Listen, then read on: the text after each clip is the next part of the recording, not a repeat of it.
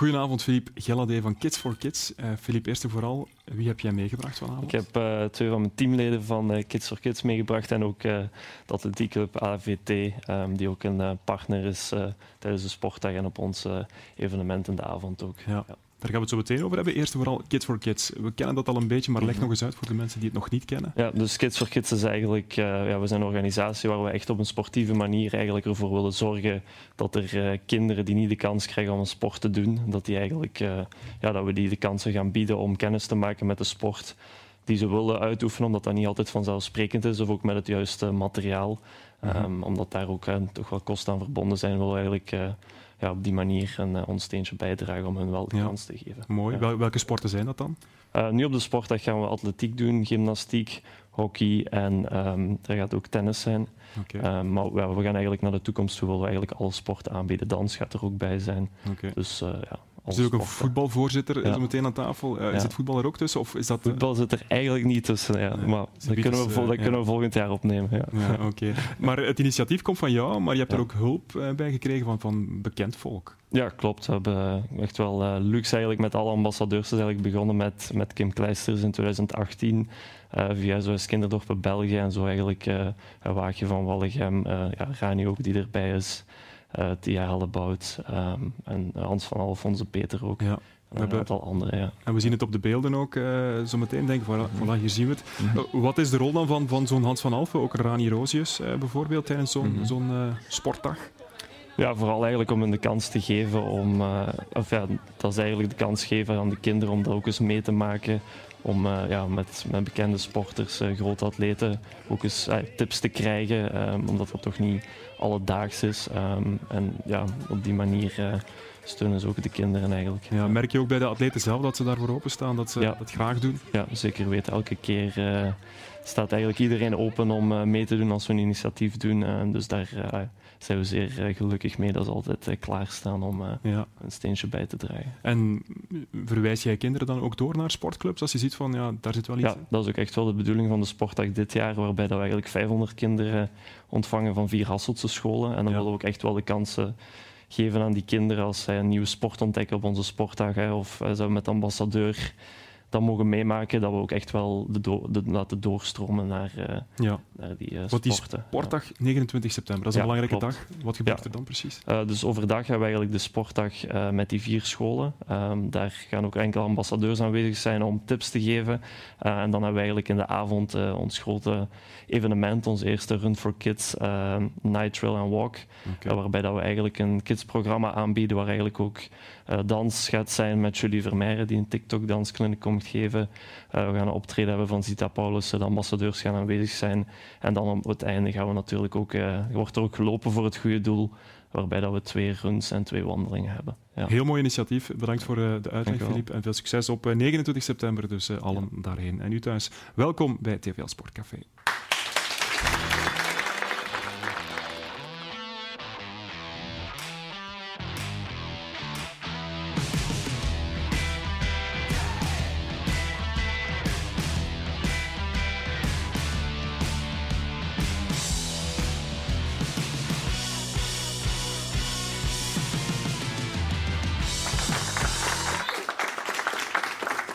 Hele goede avond. Welkom bij de allereerste TVL Sportcafé van het nieuwe seizoen. Straks krijgen we de Belgische spurtkoningin over de vloer op de 100 meter. Rani Rozius, de naam is al gevallen.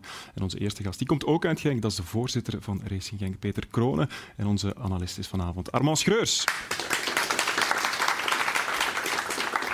Welkom heren. Eh, Armand, ga je meelopen op 29 september? Met Rani. Ja, Rani is ook daar ook net. Met hen zou ik wel durven. Met Rani niet, hè. maar, uh... Dat begrijp ik. Ja, ja. Goed, we gaan het hebben over voetbal, want uh, de voorzitter van Racing Genk zit hierbij. Fijn dat u er bent, meneer Kronen.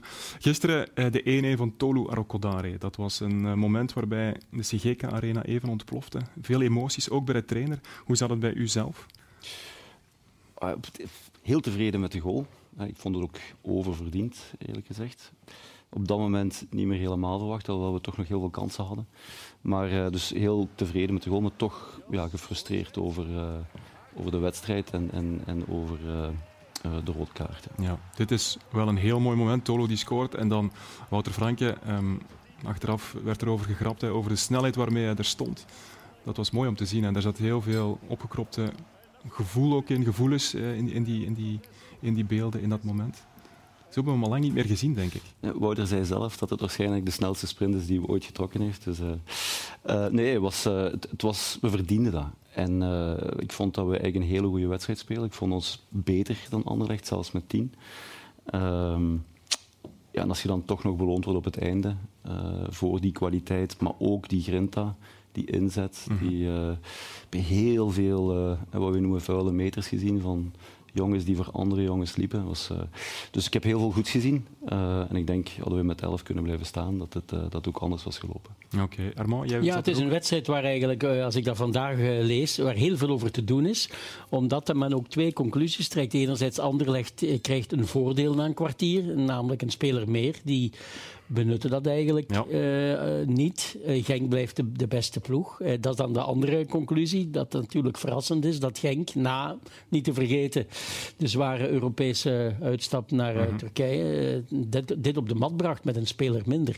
Dus het is, het is wel een soort referentiewedstrijd waar men de komende weken vaak naar gaat verwijzen, denk ik. Ja, we gaan er zo dadelijk over verder praten. We gaan eerst eens kijken naar het voorbije weekend.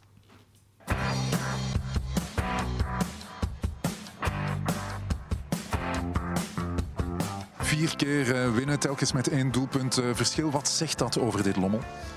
Uh, dat we veel karakter hebben uh, en dat we nog uh, meer moeten scoren.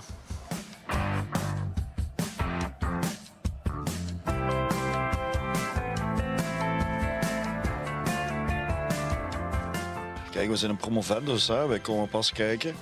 we pakken 7 op 12, we staan er lekker in die top 4. Super, super content. Jammer van uh, de tweede reeks klein valken, maar ik was uh, rap genoeg op. Dus uh, ja, het was, was een leuke Grand. Ik me goed geamuseerd en ik, heb, ik had een heel goed gevoel.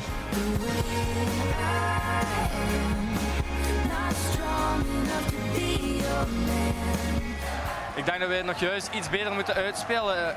Rond de 16, de laatste pas misschien. Maar ja, ik denk dat een punt zeker niet gestolen is.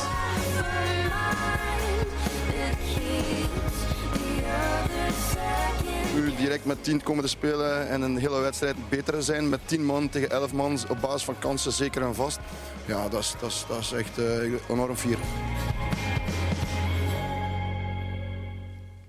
Tolu Arokodari, de 1-1. Hoe blij was je voor hem? Want hij begint er stil aan door te komen. Mag je dat zeggen? Ja, hij heeft al vijf scholen gemaakt. We zijn uh, begin september, dus ik begrijp bij momenten de kritiek ook niet goed. Ik snap wel dat, uh, dat het fysiek nog niet helemaal is wat dat het zou kunnen of moeten zijn. Maar die jongen komt uit een vrij zware blessure, dat vergeten we dan weer. Um, en oké, okay, hij, hij, heeft zeker nog uh, progressiemarge, maar als je dan al vijf scholen gemaakt hebt, dan, uh, dan zie ik daar toch heel veel potentieel in. Ja, Armand, ja, dan zal ik iets, uh, iets anders zeggen. Kijk, natuurlijk, na vorig seizoen zijn er vier spitsen weg. Hè? Cyril Dessers, uh, Nemet, Onwachu en uh, Samatta. Dat is natuurlijk veel. En dan ligt alles op Tolu. Hè? Dan is er eigenlijk bijna geen geduld. En die man sukkelt dan met blessures een tijd lang. En ja, dat begint dan, denk ik, iedereen uh, onrustig te maken. Want er zijn niet echt alternatieven. En dan moeten we bij de nieuwelingen gaan zoeken. Hè? Bij Sor of bij Banu. Dus daar zat, trouwens, jullie hebben nog een spits erbij gehaald. Dus jullie hebben ook zelf gezien van ja, daar moet toch iemand meer, aangezien er vier weg waren vorig jaar.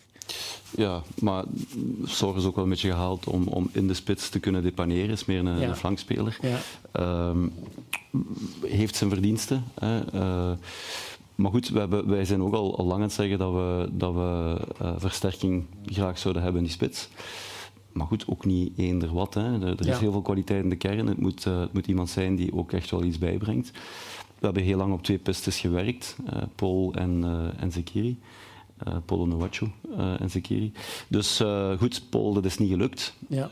Um, Zekiri wel, die vandaag. En Zekiri is vandaag rondgeraakt, dus ja. we zijn heel blij met, met hem. Ja, die komt van Brighton, komt hij naar Racing ja. En wat voor type spits is hij? Maar iets meer lopend dan, uh, dan Paul. Hè. Iets, uh, uh, is ook iemand die een beetje, gelijk Jelle, heel goed positie kan kiezen in de box. heeft, is al iets ouder, iets meer ervaren dan, dan Toulouse. is denk ik heel complementair met, met Toulouse, dus dat vind ik ook een absolute voordeel, waar Paul iets meer het profiel van Toulouse. Uh, alhoewel ook daar kun je heel veel over discussiëren. Maar ik, vind het, ik vind een heel interessant complementair profiel. Nee. Is het ook een beetje unfair in, naar Tolu dat hij vaak wordt vergeleken met Polo Nuwachu? Polo Nuwachu was ook geen afgewerkt product hè, toen hij in de eerste week... Nee, maar uh, net, net, wat ik net zei, enerzijds dat de man de pech dat hij met een blessure sukkelde, ja. waardoor hij eigenlijk niet kon laten zien wat hij in zijn mars heeft. En twee, op dat moment zat men niet breed in de spitsen. Dus hij was eigenlijk uh, een tijd lang de enige. Ja. Maar dat, ik mag hopen dat dat allemaal nu is opgelost. Hè. Jullie hebben een uh, heel moeilijke augustusmaand gehad. En nu zitten we hier. En de laatste drie dagen is er alleen maar goed nieuws. Hè. De wereld kan snel veranderen. Ja, dat is ook zo dat je naar het einde van de Mercato, dan, uh, ja, dan, dan vallen de maskers af. Hè. En bij Southampton is dat masker opgebleven. Ja. Ik vind dat heel spijtig voor Paul ook. Hè. Ik denk dat dat... Uh, dat, dat uh, ja goed, dat is, een, dat is een kwestie voor Southampton, maar dat is, dat is, dat is niet gelopen zoals dat zou moeten lopen. en met Sekiri zijn we heel blij. Dus, ja. Er, is nog een nieuwe speler bijgekomen, daar gaan we het zo meteen over hebben. Want ik kom nog even terug naar de wedstrijd zelf. Want er gebeurde natuurlijk ook wel wat. Vorig jaar, toen we hier zaten na, na die wedstrijd tegen Antwerpen, was er veel te doen over de scheidsrechter. Wat vond je van het optreden van Bram van den Driessen gisteren? Goh, kijk, ik vind Bram een, een goede scheidsrechter, uh, maar ik vond hem gisteren niet goed. Uh, en dat gaat dan vooral over het aanvoelen van hoe dat je die beginfase van de wedstrijd aanpakt. Als je, als je op dat moment die twee kaarten geeft, ja, dan weet je dat je jezelf in de problemen brengt. Uh, en als ik dan zie de snelheid waarmee dat hij die tweede kaart neemt voor, voor Bonsu, goed wetende dat hij, die, uh, dat hij dan de rode ja, kaart moet geven, de dan vind ik dat, ja, dan vind ik dat echt niet, niet goed aanvoelen. Ja. Ehm, en dat heeft de hele wedstrijd, is hem dat blijven achtervolgen. Ja. hij heeft, heeft echt moeten gooien met kaarten. Hè. Ja. Dus ik vond dat, ik vond dat ongelukkig. Ehm, en ik vind ook, ja goed, de, de, de onsportiviteit uh, bij bepaalde momenten, en dan specifiek de fases met Jan Vertongen, ja, ja dat, is, allee, dat is niet fijn. Hè. Dat, ik, mij stoort dat als, als, als voetballiefhebber. Ja, eerst uh, hij gaat heel snel liggen, ja. uh, Comedia de Larte. Ehm, Hè, dus dat, dat, goed, dat bestraft hij dan daar niet. Ja, oké. Okay. Er zijn gisteren fouten gebeurd, tackles gebeurd, echt fysieke, uh, zware tackles die dan ja. wel of niet bestraft worden. Terwijl uh, krijgt dan eigenlijk voor relatief weinig. Uh, dan gebeurt dit na de wedstrijd met uh, herrenvoetbal Dimitri de Condé. Jij stond er vlakbij, want je haalt Dimitri de Condé daar weg. Wat gebeurde daar precies? Wat is daar gezegd? Kijk, ik, ik ben heel blij uh, met Dimitri de Condé als onze technisch directeur. Dat is iemand die met hart en ziel voor onze club leeft en werkt. Uh, en die, uh, ja, die echt een, een ongelooflijk groot onrechtvaardigheidsgevoel had gisteren. Ehm, en die eigenlijk in de bres springt voor, voor zijn spelers en voor de club. Ehm, is het dan het juiste op het juiste moment? Daar kunnen we over discussiëren. Maar dat de intentie juist was, daar, ben ik wel, daar sta ik 300% achter. Um, ja, maar ik mag toch ook zeggen dat daar eigenlijk best geen mensen staan. Hè? Want, ja, maar we staan er altijd. Want iedereen zit vol adrenaline. Nee, dat weet ik, maar we staan er altijd. Komt, en dit is zeker niet, allee, dat is niet iets wat elke wedstrijd moet gebeuren, begrijp me niet verkeerd. Maar ik vind wel dat, dat Dimitri, die uh, een extreem stressperiode uh, achter de rug heeft, ik vind wel dat hij het recht heeft om op dat moment uh, ja, te tonen aan, aan de spelers dat wij als club uh, dat wij achter hen staan. Dit, dit is uh, ja, dat is een klap hè, als je uh, in, de, in de vijftiende minuut op die manier tegen een, een rode kaart ja, aanloopt. Maar mag je dat tonen op deze manier zoals je dat hier doet? Ik zeg het, ik ben het helemaal eens met de intentie, de manier waarop kunnen we over discussiëren. Ja. Heb je vandaag daar nog met hem over gesproken? Wat is er vandaag nog eigenlijk over verteld op de club? Ik heb hem vandaag gesproken. Uh, hij heeft ook een gesprek gehad met Jan Vertongen, ja. maar dat we over de inhoud niet, uh, niet willen spreken. Maar dat is een goed gesprek geweest, waarbij dat uh, heel respectvol uh, naar elkaar toe is uitgesproken dat, uh, dat er zand over moet. En ja, dat, dat is uh, eigenlijk toch het belangrijkste. En dat is het allerbelangrijkste. Dat de dag nadien voilà. stuurt Vertongen het bericht koos af, gesprek gaat, dat is eigenlijk mooi. Ja, dat, ja dat, absoluut. Dus ja. ik denk dat daarmee het allerbelangrijkste over die zaak gezegd is. Ja. Je zegt het een stressvolle periode, niet alleen de Mercato natuurlijk, maar ook denk ik het sportieve gegeven, hè, Europese campagne die daarbij komt. Hoe kijk je terug op, op de eerste zes speeldagen en het Europese parcours? Kijk, Champions League was een droom. Uh, niet onmogelijk, maar dat is, uh, dat is een moeilijk parcours. Uh, daar hoopten we op, maar daar gingen we niet van uit. Europa League was wel iets waar dat we eigenlijk toch wel uh, mee rekening hielden. Ik vind ook dat we tegen Servet, zowel als tegen Olympiakos, we moeten gewoon twee keer verder gaan. dus Europa League had er echt in gezeten en dat is, dat, dat is zuur. dat deed pijn. Ik ben super blij dat we dan moeilijk maar dat we het dan tegen Adana halen. En ik kan u verzekeren, dat was echt niet evident in Adana. in die omstandigheden, in dat stadion, in die hitte. En dat die jongens 150 minuten geknokt hebben, dat is echt fantastisch. En dan deze wedstrijd spelen. exponent is dan voor mij Daniel. die, die, Munoz, ja. Daniel Munoz, die, die onwaarschijnlijk die assist nog geeft in, in, de, in de 95e minuut, nadat hij ook daar alweer 150 had gelopen. Dus, ja, dat toont wel heel veel karakter en daar ben ik heel blij mee. Is de Conference League meer dan een troostprijs voor u? Ik vind de Conference League een, eh, een mooie competitie, uh, waar dat je sportief ambitieus mocht zijn. Uh, dus ik vind dat geen troostprijs. We hebben ook op voorhand gezegd dat we Europees groupstage voetbal wilden spelen. We hebben niet gespecificeerd dat dat was. Um, we hadden gehoopt op Europa League, moeten eerlijk zijn. Maar ik vind dat we een hele mooie poelen hebben en dat we, dat we hele mooie wedstrijden gaan ja, hebben. Ik denk dat u stiekem, nadat de loting is gebeurd, toch eens berekend hebt. Hoeveel denkt u daar als club aan te verdienen? Dat gaat tussen de 4 en de 6 miljoen zijn. Ja. Dus dat is significant. Uh, maar goed, Europa League zou rond de 10 geweest zijn en Champions League is uh, eh, 25 en meer. Ja, ja, dus dat zijn hele grote verschillen. Speel je met uh, Brian Heijnen, zonder het uitvallen van Brian Heijnen, zo moet ik het zeggen, speel je daar Europa League mee, denk je? Ja, iedereen weet dat ik uh, een ongelooflijke fan ben van Brian Heijnen. Ik, ben, ik, ben, ik zeg dat al heel lang. Uh, voor mij is ook een, een ik begrijp dat niet dat hij geen kansen krijgt bij de Rode Duivels. Ik vind dat zo'n ongelooflijk goede voetballer. Ehm, je zag dat ook onmiddellijk toen hij in Adana op het plein kwam. Ehm, dus ik, ik ben daar wel van overtuigd dat dat de verschil had kunnen maken. Ja. Ja. En denkt u dat transferverhalen zoals dat van Mike Trezor ook een invloed hebben gehad op de sportieve resultaten de afgelopen twee maanden? Ik kan niet in de hoofden kijken van de spelers. Hè. Uh, augustus is gewoon een moeilijke, een moeilijke maand. Ik denk niet specifiek dat dat van Mike echt een grote rol in de groep gespeeld heeft. Ik denk meer dat het, uh, het, ja, het, het, vinden van oplossingen voor een aantal uh, situaties, het uitvallen van Brian, uh, Aliou Fadera, die, die nog niet 100% fit is, die een hele goede voorbereiding speelt. Um, Luca, die ook heel lang niet gespeeld heeft, hè, die, die ook terug op niveau moet komen. Dus Bonsu die ingepast moet worden. Toch wel wat, wat nieuwkomers, ook al is de kern uh, heel goed samengebleven. Dus ik denk dat wij, dat wij wat hebben moeten zoeken, maar ik zie echt wel progressie. Ja. Uh, en ik, ik ben ervan overtuigd dat wij een heel goed seizoen gaan spelen. Moest Mike Tresor verkocht worden om nu bijvoorbeeld Sekiri te gaan halen vandaag? Maar dat is bij ons altijd een, een, uh, allez, een, een dubbel effect. Hè. Aan de ene kant is dat het logische moment voor Mike Tresor om die, uh, om die stap te zetten. Uh, zowel na, na het spelen van um, van het jaar dat hij gespeeld heeft met die statistieken, als de leeftijd. Als, uh, dus voor hem is dat een logisch moment. Voor ons is dat ook uh, om twee redenen. Ten eerste omdat Mike nog twee jaar contract had. Dus dat is, een, uh, ja, dat is in voetbaltermen een ideaal moment om een mhm. uitgaande transfer ja. te realiseren. En het andere is dat ja, de realiteit is dat wij, wij moeten heel geregeld uitgaande transfers doen. Ja, als we het eens even over de huishouding hebben van de club. Dus dat iedereen leest dat het hele jaar door. Dus ongeveer een tekort van 7 miljoen, zoiets, moeten jullie ieder jaar dichtfietsen. Klopt dat getal dit jaar? Goh, wij, moeten, wij moeten inderdaad uh, een bedrag toefietsen, dat ik niet wil specifieren. Maar uh, dat moet je er niet zo ver naast. Nee. Uh, maar dat is geen abnormale nee, in, nee, nee. in, het voetbal. Er is geen enkele Belgische club die op niveau van de Belgische competitie break-even kan draaien. Dat is gewoon niet zo.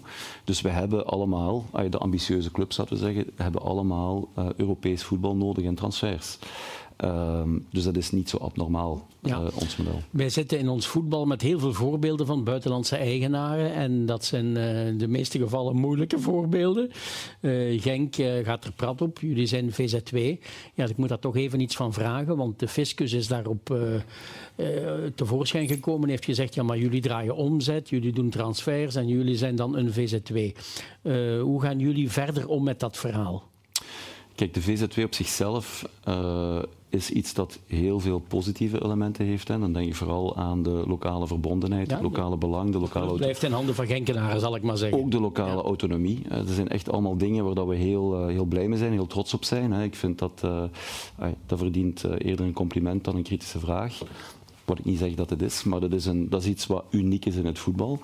Is dat houdbaar naar de toekomst toe? Dat is een vraag die we ons ook stellen. Uh, zeker op het moment dat wij infrastructuurprojecten uh, willen realiseren, is dat het, het één groot nadeel bij de VZW is uh, ja, de quasi-onmogelijkheid tot toegang tot extern kapitaal. Ja. Dus op het moment dat je en sportief uh, competitief wil blijven en je wilt grote infrastructuurprojecten realiseren, ja, dan, dan is er wel ergens nood aan, uh, aan financiering. En daar is een strategische vraag die we ons aan stellen zijn, waar we nog geen uh, duidelijk antwoord op hebben. Uh, en wat is de termijn daar waar jullie dan toch een oplossing Ja, ik denk dat wij in de loop van, uh, van dit seizoen wel er ergens keuzes in gaan moeten maken. Hè. Dus ja. de, de bouwvergunning voor het uh, A-complex is, hebben wij verkregen. Daar hebben we ook financiering voor, dus daar hebben we zelfs nog geen andere middelen voor nodig. Maar als wij het grote project, het renoveren van het stadion, willen, willen realiseren, dan, ja, dan, dan spreek je over opnieuw tientallen miljoenen die wij ja, niet willen losmaken van het, van het sportieve. Hè. Want de realiteit is dat Kijk, de, de, Belgische voetbalwereld is enorm aan het bewegen. Ja. Uh, dat hebben we allemaal gezien. Ja. Antwerpen is daar een exponent van, Brugge. Uh, de investeringen in Anderlecht hebben nog niet gerendeerd, maar die zijn enorm. Uh, en internationaal is er ook een enorme evolutie. Hè. Dus de, we zijn blij met de Conference League, maar de, de, de middelen die uit Europees voetbal worden gepuurd, als je dat afzet tegen een gemiddeld Belgisch topbudget, hè, we zijn toch een topbudget, we zijn het laagste topbudget van de topclubs. Dat moeten we, hè, moet iedereen ook goed voor ogen houden. We zijn budgettechnisch waarschijnlijk nummer 6 of zo in België. We presteren dus eigenlijk ruim boven onze budgetnorm. Maar Europees voetbal ten opzichte van ons budget is een enorm belangrijk ja. gegeven. Daarom ook dat we zo blij zijn met de Conference League. En we gaan proberen om dat financieel te maximaliseren. Maar op dit moment primeert het sportieve. Ja, is dat een moeilijke oefening binnen de club om dat verhaal uh, tot stand te brengen? Om die VZW-structuur, om daar een oplossing voor te vinden? Maar iedereen in, uh, die, die de club een warm hart toedraagt, is, uh, denk ik, is, is is ergens wel trots op wat wij verwezenlijken als VZW. Um, dus dat, is, dat heeft een hele mooie kant. We moeten opletten dat dat uh, geen romantische uh, verhaal wordt. Ja. We moeten voldoende realistisch zijn um, om ambitieus te kunnen blijven in de toekomst. Dat wil niet zeggen dat het een het ander in de weg staat. Hè. Er zal altijd in eender welk strategisch plan zal er altijd een cruciale rol zijn voor die VZW. Uh, hoe dat daar juist in elkaar moet gestoken worden, dat is nu net waar we over aan het, uh, aan het, nadenken zijn. Maar het is heel duidelijk dat we niks doen dat de eigenheid van onze club zou in het gedrang brengen. En die eigenheid, dat is die lokale verankering, die lokale autonomie. We zullen nooit uh, een feederclub worden in een, in een, in een voetbalgroep. Dus een, we hebben in eender welk scenario willen wij altijd top of chain zijn. Hè. Dat, is, dat is cruciaal dat hier de beslissingen genomen worden in het belang ja, van ja. onze club. Dus ook niet als er morgen, laten we zeggen, iemand uit de buurt komt en die zegt ik wil de club kopen. Ik heb, dat uh, is eigenlijk dat is, geen, geen thema. Dat is ook niet aan de orde. Wij, wij geloven echt dat, uh, dat wij het VZW-model, zoals dat vandaag bestaat, dat we Ja. dat kunnen combineren met de, de behoefte aan extern kapitaal. Ja. Even naar de doelen. Eh, onze tijd is kort, jammer genoeg. Eh, de doelen voor dit seizoen. Eh, Brian Heijnen zei ja, als Genk zijnde moeten we in de Conference League altijd overwinteren. Dat is doel 1 dan, neem ik aan. Ik denk dat dat absoluut ambitie mag zijn, ja. Ja. Dat is, eh, sportief is dat niet zo evident. Eh, dus ik denk dat we een, een sterke poelen hebben. Eh, maar het is mogelijk en dus moet dat ambitie zijn. Ja. En de competitie, play-off 1, eerste doel. Play-off 1, zoals altijd, zo ver mogelijk in de beker.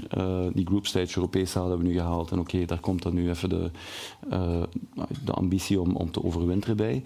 En dan eh, in de competitie play-off 1 halen en dan eh, in play-off 1 vlammen. Hè. Ja. Dat is, eh, dat is, we gaan zien waar dat we staan bij het begin van play-off 1. Maar dat zijn, ja, dat zijn de momenten dat je, dat je absoluut sterk moet zijn. U zei daarnet, u bent onder de indruk van A-agent in het voorgesprek voor de mensen die denken, wanneer heb ik dat gemist? Maar A-agent, je voelt wel dat de concurrentie sterker is geworden. Hè? Ik denk het wel. Eh, Gent komt er sowieso bij. Ehm Union moeten we kijken. Eh, eh, toch sterk gestart, eh, ondanks de vele, de vele wisselingen. Anderlecht is, is versterkt uit Mercato gekomen. Dus ja, het, is, het, zal, het zal tussen meer ploegen gespeeld worden. Maar voor de mensen, het zijn niet vier, maar zes teams, hè, play-off 1. Dus Ja. Het zijn Ja. twee plaatsen meer. Ja, maar er is altijd wel een outsider die, eh, die zich daartussen wringt. Dus eh, we gaan het zien. Cerkelbrugge wordt een eh, lastige tegenstander, denk ik, voor de play-off 1. Misschien nog eh, heel even Jong Genk, ehm, want één naam wil ik er toch wel nog even uitpikken. Constantinos, of Kos voor de vrienden, Caretsas, eh, de nieuwe diamant van het eh, Genkse voetbal. Hij is even weg geweest bij Anderlecht, maar hij is geweldig begonnen en hij is nog altijd maar 15 jaar. Hè. Fenomenale goal. Eh, toptalent. Eh, jongen die letterlijk eh, op minder dan een kilometer van het stadion Ja. geboren is, woont. U moet toch blij zijn dat Ik ben er super blij mee. Ja. Super. Ik vind dat echt ook een, allee, dat is een genot om die jongen te zien voetballen. Dat is echt, de flair waarmee dat hij uh, die balbehandeling, dat is, dat is echt top. Hè, en ook die doelgerichtheid. Maar ik vind algemeen dat we bij Jong Genk hebben echt wel een aantal jongens lopen nu die, die, ja, die gaan de stap zetten naar het eerste elftal. Uh, en die echt een titulaarsambitie ambitie mogen hebben. Dus we hebben een, een hele jonge ploeg bij Jong Genk, maar wel heel veel kwaliteit. Ja, Mongel is ook 15 geloof ik. Brett is ook 15, Josué. Uh, we zitten nog met Bangura. Uh, ja. Noah vond ik ook heel sterk invallen nu. dus heel veel jonge uh, goede talenten. Ja, en er is ook geïnvesteerd in de omkadering en zo verder. Dus ja. die zien ook het belang. Want Genk heeft natuurlijk een reputatie van een opleidingsclub ook. Hè? Ja, we hebben, we hebben uh, vorig jaar ook wel wat moeten leren. Hè, dat was nieuw. Hè, hoe werkt dat samen? Hoe deelt je die kernen op? Nu hebben we gekozen om die kernen allee, autonomer te maken. Vroeger ja. was er heel veel crossover, dus nu is dat autonomer. Uh, we hebben de omkadering nog, uh, nog veranderd. Uh, Stijn is aangestoken, Haaldermans is aangetrokken om dat specifiek mee te managen. we hebben met Jelle iemand die, de trainer, die heel dicht bij Wouter zijn filosofie, Wouter Frank zijn filosofie van, van werken staat. En je begint die vruchten wel echt te zien. En, en ik denk dat we daar ook een, een mooi seizoen gaan maken. Maar het allerbelangrijkste is dat we daar heel resoluut kiezen voor talent. Of je nu 15 bent of 16 of 17 talent moet spelen. En dat is, uh, ja, dat, is, dat is knap om te zien. Ik heb daar nog één vraagje rond. Die spelen de Duitse wedstrijden in geel. Wat is daar de bedoeling van? Onze grasmat uh, was moeilijk vorig jaar. Uh, dit jaar een Europese campagne erbij. Dus we wilden dat risico niet pakken. Um, onze ambitie is om bij de jeugd, het aanveld van de jeugd, om daar een, een, een, een, ja, een veld van te maken dat compatibel is voor 1B. Ja. Alleen zijn die infrastructuurvereisten vandaag uh, ja, absurd voor een U23-ploeg. Dus dat is nog iets waar dat we binnen de Pro League uh, in overleg moeten gaan om te kijken of we dat niet naar realistische normen kunnen brengen. Want dan kunnen onze ladies daar spelen en dan kan ja. uh, Jong Genk daar spelen. En dan heb je eigenlijk een, een kleiner stadion, wat ook juister is voor het ja. volume aan volk dat naar die wedstrijden komt kijken. Goed, het is tijd voor een uh, levende legende.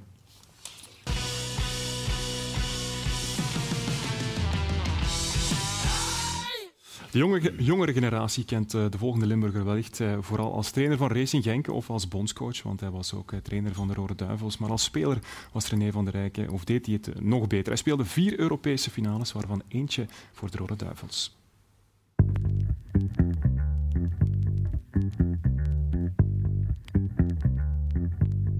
Ja, die is eigenlijk gegaan dat ik uh, twee jaar achter elkaar ben moeten gaan testen. En toen was Leo Canjels trainer. En die vond, terecht waarschijnlijk, uh, dat ik te traag was. En dat ging niet doorgaan. En dan het tweede jaar uh, ben ik nog eens mogen gaan testen. Maar ondertussen was Ernst Happel trainer met zijn hulptrainer Mathieu Bolle. En die kende mij al van bij Spalbeek. Want ik denk zelfs dat zonder Mathieu Bolle toen dat ik niet in Brugge geraakt was op dat ogenblik. Met Leij Kleisters uit Limburg komende, George Lekers kende ik ook al een klein beetje van voordien. Aangenaam, maar ja, daarom niet gemakkelijker. Zeker niet wat de trainingen betreft, want we vertrokken direct naar uh, Denemarken in Veije. Uh, op oefenkamp. En dat waren daar drie trainingen per dag, terwijl we bij Hasselt drie keer per week trainden. Dus dat was een groot verschil, ja. De eerste Europese wedstrijd die ik ooit gespeeld heb, dat was een verlieswedstrijd weliswaar op Lyon waar we met 4-3 verliezen, maar waar ik toch drie keer score. En dan in de tweede ronde verliezen wij op Ipswich met 3-0. Dat was wel degelijk zo dat we niet weg mochten. Maar op de weg naar de kamer terug, dan uh, vonden we ergens een, een, kast die daar stond in de hal. En daar hebben we heel veel flessen wijn meegenomen. En dat was dan toevallig op onze kamer. Julian Kools en ik, wij sliepen meestal samen. En daar is bijna de ganse ploeg samengekomen. En daar hebben we ons goed geamuseerd. En dat is eigenlijk een beetje het begin geweest. Dat was waarschijnlijk ook in der tijd een soort teambuilding op dat ogenblik. En we winnen dan uh, het weekend nadien op Waregem een wedstrijd. En dan de week nadien uh, 4-0 thuis tegen Ipswich. Ja. Tegen Zof, de keeper van uh, Italië in der tijd. Uh, om dan in de halve finale was dat van Europa Beker 1, om dan op Wembley de finale gaan te spelen tegen Liverpool. 2, 4, 5 in the wall and there's Jimmy Case through the wall. Dat is voorlopig nog uniek, denk ik. Ja, daar de Europa Beker 1 en we hadden dan de pech dat het tegen een sterk Liverpool was. Op Wembley, dus in Engeland, een thuiswedstrijd, maar bijkomend nog eens de pech gehad dat de twee betere aanvallers eh, van Club Brugge, zowel Raoul Lambert als Paul Courant, dat die gekwetst waren op dat ogenblik. En dat is toch wel een gemis geweest. Uit die periode was ik de, denk ik toch zeker de eerste Belg die naar Italië ging. Waar er op dat ogenblik maar één buitenlander per ploeg toegestaan was. Daar was ik uh, de eerste. Ja. En dan een paar jaar later is Ludo Koek er ook naartoe gegaan. Ja. Ik heb toen zelf contact genomen met Club Brugge. Uh, om te vragen of club ergens interesse had. Dus uit respect voor die zeven jaar bij Club Brugge heb ik contact genomen met hen. En hebben ze me gezegd, ja, er zit een mogelijkheid in op het ogenblik dat we één andere middenvelder verkopen nog. Die transfer van die middenvelder is niet doorgegaan. En toen heb ik dan toch de beslissing genomen om uh, voor Anderlecht te tekenen. Eerste doelpunt gemaakt, Stefan de Molle, tweede doelpunt. En dan kreeg ik, ja, ten onrechte vind ik nog altijd uiteraard, uh, een tweede gele kaart. Uh, en ja, dat was... Uh, ik heb er altijd nog spijt van gehad dat de geste die ik daar gedaan heb, bij van het veld af te gaan, dat dat verkeerd kon geïnterpreteerd worden door veel mensen. En die hebben dat ook gedaan, want mijn bedoeling was zeker niet naar Club toe ergens iets te doen, maar vooral naar de scheidsrechter die ik op dat ogenblik ja, heel slecht vond fluiten en onbekwaam was in mijn ogen. Dat was schitterend. Wij, kenden elkaar Alleen Wilfried dan als tegenspeler bij Beringen. Uh, en ik kende hem dan ook nog beter van uh, in de Wembley, de café die hij jaren heeft uitgebracht. Dus daar uh, waren vrienden en dat klikte ook direct op het veld eigenlijk ook. Wij wisten, en Gitijs wist dat ook, daarom haalde hij Wilfried van Moer terug bij de nationale ploeg eigenlijk. Na zoveel jaren, dat dat de ontbrekende schakel was. Die ons toch mede naar die finale geleid heeft dan in Italië. Ja. Prachtige carrière, René van der Rijken. Ook hij verdient absoluut een plekje aan onze Wall of Fame. Voilà, Mauri, geef hem maar een uh, mooie plaats. En intussen zit een nieuwe gast aan onze tafel. Goedenavond en welkom, Rani Rozius. Rani, je hebt niks met voetbal, maar de voorzitter nee. van Racing Genk kent jou en je vader wel heel goed, begrijp Ja, blijkbaar. Ja, ja. ja inderdaad. Samen gevoetbald. Ja, voilà. ik, ik, moest het even checken, we moesten samen even nadenken. Maar uh, Termolenheide, heel hoog café-voetbal, café-voetbalniveau. Dus uh, dat was heel leuk. Raf was heel snel, maar ook heel snel gekwetst. Oké, okay, okay. dus de snelheid heb je van je papa. Ik denk het, wie ja. weet. Oké, okay, goed. Uh, hoe gaat het met jou? Want je was gisteren nog actief in Berlijn. Ja, inderdaad. Vandaag was een, een heel drukke dag. Het was uh, op en af vliegen en uh, met, met de auto nog van Düsseldorf teruggekomen. Ik had een half uur om me klaar te maken en dan ben ik naar hier gekomen. Heel fijn dat je, dat je er toch zo snel kon zijn, Rani. Je hebt er ook gelopen natuurlijk, 100 meter nog eens. Um, tweede geworden. Ben je tevreden ja. van je race? Uh, ja, op zich wel. Het is, ik denk bijna de minste wedstrijd, allee, qua tijd de minste wedstrijd die ik gelopen heb dit seizoen. Ik heb er ook al niet zoveel gedaan, omdat ik ja, twee maanden gekwetst ben geweest. Um, maar ja, in uh, zeg het op het WK was het uh, veel beter. Heb ik allee, twee keer echt super, super goed gelopen. Dus dan verwacht ik ook, allee, verwachtte ik gisteren ook dat het super goed ging zijn. Maar het is een tragere piste dan um, op het WK en zo. Dus het zijn andere omstandigheden. En ja, ik ben wel echt tevreden hoor, daar niet van. Maar het was net iets minder. Ik zag toch een, een glimlach bij jou na de wedstrijd. 11.32, dat, ja. dat is geen slechte tijd. Ja. Nee. En ik, ik heb wat commentaren gelezen die je zei. En één commentaar viel me wel op. Je zei, ik heb te veel nagedacht tijdens de race. Het gaat wel over 11 seconden, hè? Ja, uh, ja. Wat, wat is daar gebeurd? Ja, um, ja, je moet je eigenlijk focussen en concentreren en zorgen dat je eigenlijk niet nadenkt en dat je alles uh, op automatische piloot doet. Ja. Um, en dat is soms moeilijk en soms zit je met je gedachten naar iets anders en dan ja, dwaalt je af en dan zit je ineens aan het nadenken terwijl je het lopen bent. In plaats waar, van... waar was je uh, over aan het nadenken? Dat is privé, Armand. Geen idee, over heel veel zaken. Ik mag het toch vragen. Goed, um, dus je, dit was je voorlaatste race van het seizoen, want vrijdag is er de Memorial van Damme ja. in Brussel. Hoe hard kijk je daar naar uit? Oh, echt heel hard. Ik weet ook gewoon dat er heel veel mensen die, die ik goed ken naar daar gaan en gaan kijken. En dat is altijd wel uh, ja, zo'n fijne sfeer en zo'n fijne wedstrijd om te lopen. En ja, om een vol stadion ook nog. Zoveel lawaai, zoveel ja, ambiance, een Diamond League-wedstrijd. Ja. Dus uh, ik ben daar niet alleen. Uh, ik ben daar maar het kleine meisje van België. Maar uh, daar zijn ja, Olympische kampioenen die daar lopen. Of springen of werpen of weet ik veel. Maar dat is wel heel impressionant. Ja. ja. maar je mag toch niet relativeren, want ik vind, je krijgt wel erkenning. Daar doet iedere sportman of sportvrouw het toch voor. Hè? Ik heb gisteren nog uh, Kim Gevert op de radio gehoord. Ja, die zijn toch vol lof over jou, hè? Dat is toch mooi, hè? Ja, inderdaad. Ja, dat is heel mooi, eh, heel mooi om te horen. Uh, maar toch nog steeds, ik krijg een wildcard van België. Ik, krijg, ik mag niet gewoon meedoen omdat ik uh, goed genoeg ben, maar het is echt België die één baan gratis, bij wijze van spreken, krijgt voor de snelste van die discipline op dat moment. Dus daarom mag ik lopen. Het is niet zomaar omdat ik eigenlijk echt al dat niveau heb. Maar toch, ergens krijg ik uh, een beloning van België, wat wel echt heel leuk is. Wat zit er nog in de tank voor de allerlaatste race van het seizoen? Ik hoop heel veel. Ik heb er heel veel zin in en ik voel me goed. Ik heb nergens last, dus uh, we zullen wel zien. Maar ik ga wel ik ga wel echt voor weer een nieuwe persoonlijk best. Ja. En het Olympisch minimum, het zijn Olympische Spelen volgend jaar in Parijs. Je moet 11 seconden 07 lopen, ja. Olympisch minimum. Ja, inderdaad. Een trainer denkt dat het haalbaar is om het minimum te lopen, maar uh, zelf weet ik het echt, echt niet. Als, misschien een perfecte wedstrijd met 2.0 wint mee is misschien wel mogelijk, maar uh, ik weet nu al dat er uh, heel weinig wind gaat zijn, want de zoon van Johan die volgt ook zo de hele tijd al, omdat elke wedstrijd heb ik met ofwel een beetje tegenwind, ofwel een heel klein beetje meewind, of geen wind gelopen. En heeft altijd wel ja, een verschil in je prestatie, want je mag tot 2 meter wind meegaan. En die perfecte condities heb ik nog niet gehad dit seizoen. En hij hoopte dan van, ah ja, misschien is het in Berlijn, wint mee, uh, misschien is het op Memorial. En hij heeft nu al gekeken en doorgestuurd en hij zegt van, ja, je hebt weer geen wind mee, het gaat niet waaien. Dus, uh, maar ja, het weer is al goed, het gaat warm zijn, dus dat is wel uh, heel goed. En een nieuwe piste, een nieuw stadion, dus ja. Heb je zelf een richttijd in, in gedachten waar je naartoe wil in Brussel? Gewoon nee, ik wil gewoon hardlopen ja. en ja, de rest zien we wel.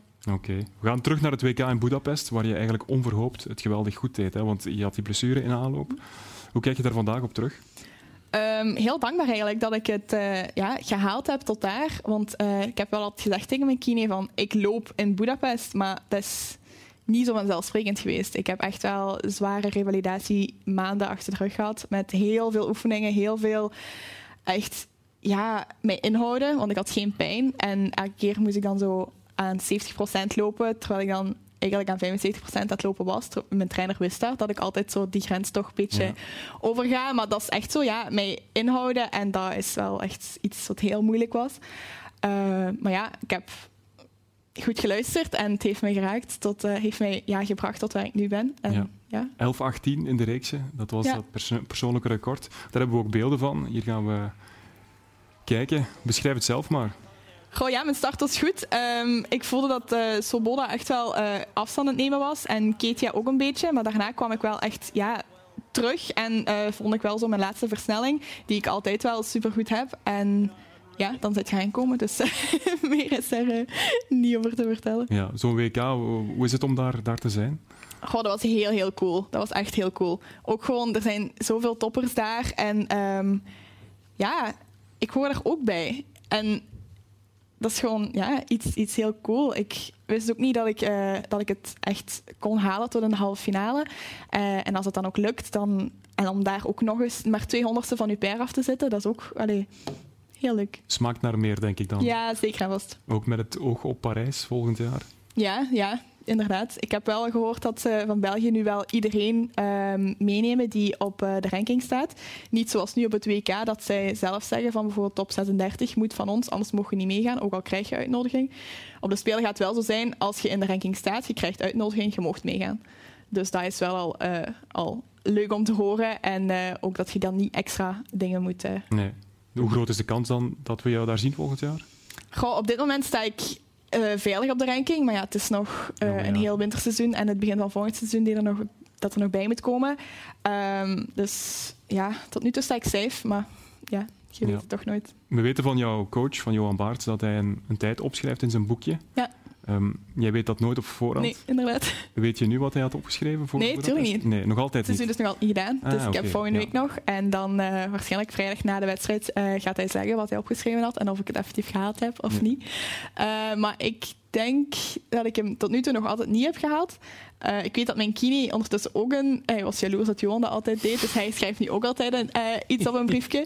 Ehm, hij heeft ook iets opgeschreven en die heb ik ook nog altijd niet gehaald. Dus ik weet ook niet of het dezelfde tijd is of of ze daar zelf uh, alleen met een twee over gediscussieerd hebben. Dus daar weet ik niks van. Maar er zijn dus nog twee dingen die, Ja. waar ik nog achter moet komen. Heeft Wouter Franke ook zo'n boekje waar hij bepaalde doelstellingen in, in opschrijft?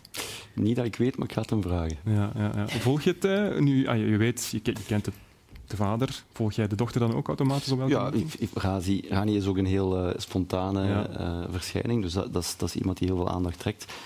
Wij steunen haar ook met BioReiser. Hè, dus, Ah, eh, ja. dus ja, het is wel eh, dat is fijn. En ik ken natuurlijk de papa, dus eh, dat is wel leuk. Ja. Ja, ze is ook echt het uithangbord aan het worden. Je hebt natuurlijk Nafitiam, dat is misschien nog een paar trapjes hoger, maar je voelt wel dat ze inderdaad eh, ook door haar uitstraling, haar, haar, haar karakter, Ja, het is populair aan een het worden is. combinatie van en sportieve prestaties en een hele fijne uitstraling. Ja, je bent eigenlijk eh, opkomende ster, helemaal. Ja, maar je blijft er zelf rustig onder.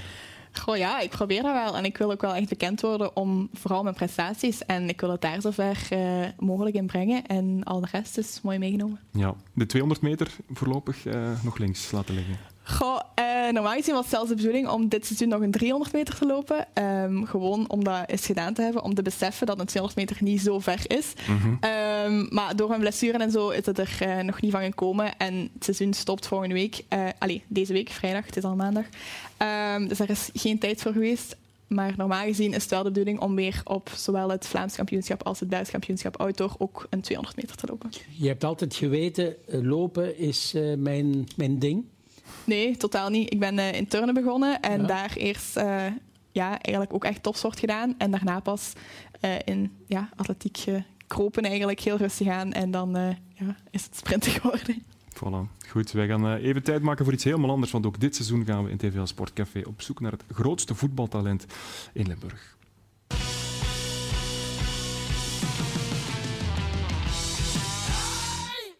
En dat doen we nog altijd in de Atrium Dribbel Koning Junior. En dan ga ik mijn eh, naam hierboven halen. Odin Petré, de naam werd eh, door een onschuldige kinderhand uitgekozen. Hij speelt voor KSK Tongen. Hij zit hier trouwens ook ergens in het publiek. We gaan eens kijken hoe hij het ervan afbracht.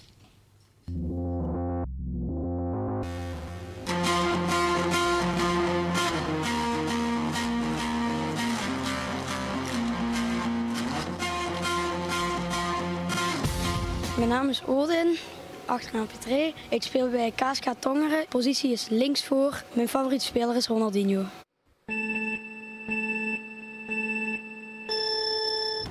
We zijn vertrokken.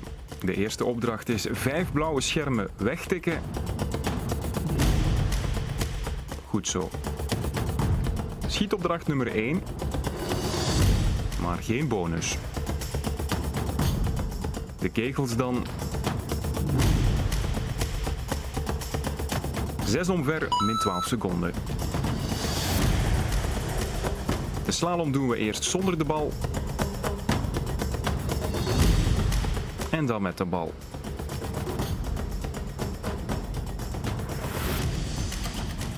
Zes keer jongleren. Geen probleem.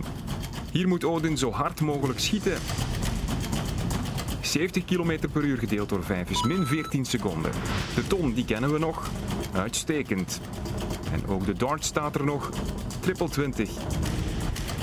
En 4 is 64 gedeeld door 5 is min 13 seconden. De ladder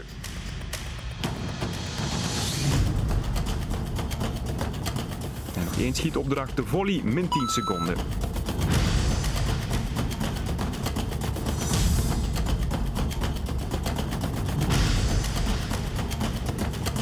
En die doen we met de bal in het gat. 1.46.20. Daar gaan 49 seconden vanaf. De eindtijd voor Odin Petré van KSK Tongeren is 57 seconden 20. Ja, het viel me wel mee. Ik denk dat ik een goede tijd heb gezet. Maar ja, voor de rest was het heel leuk. En ja, daarvoor kom ik naar hier, omdat het heel leuk is. Dat horen we graag. Waren er ook moeilijke stukken? Ja, ik had het me een beetje ondergeschat in, bij het eh, in de dingen trappen, in het gat trappen. Want ja, ik dacht, dit gaat iets gemakkelijker zijn. Maar als je het toch zo moet zien, het is toch iets moeilijker dan je denkt. Waar denk je dat je gaat terechtkomen met je tijd? Ik hoop in de top 10 en als het nog heel goed is in de top 5. Hier staat hij, Odin Petré, 57 seconden 20. Goed gedaan, Odin. Helemaal bovenaan. Voilà, goed gedaan, 27. KSK Tongeren mag uh, tevreden zijn.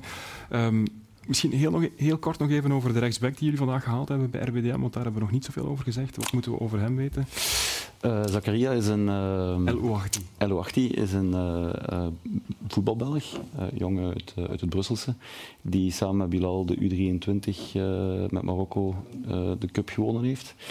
Ehm, is iemand die heel veel offensief talent heeft. Uh, bij de U23 van Marokko uitgespeeld door de rechtsbak. Bij RWDM iets, uh, iets meer aanvallend.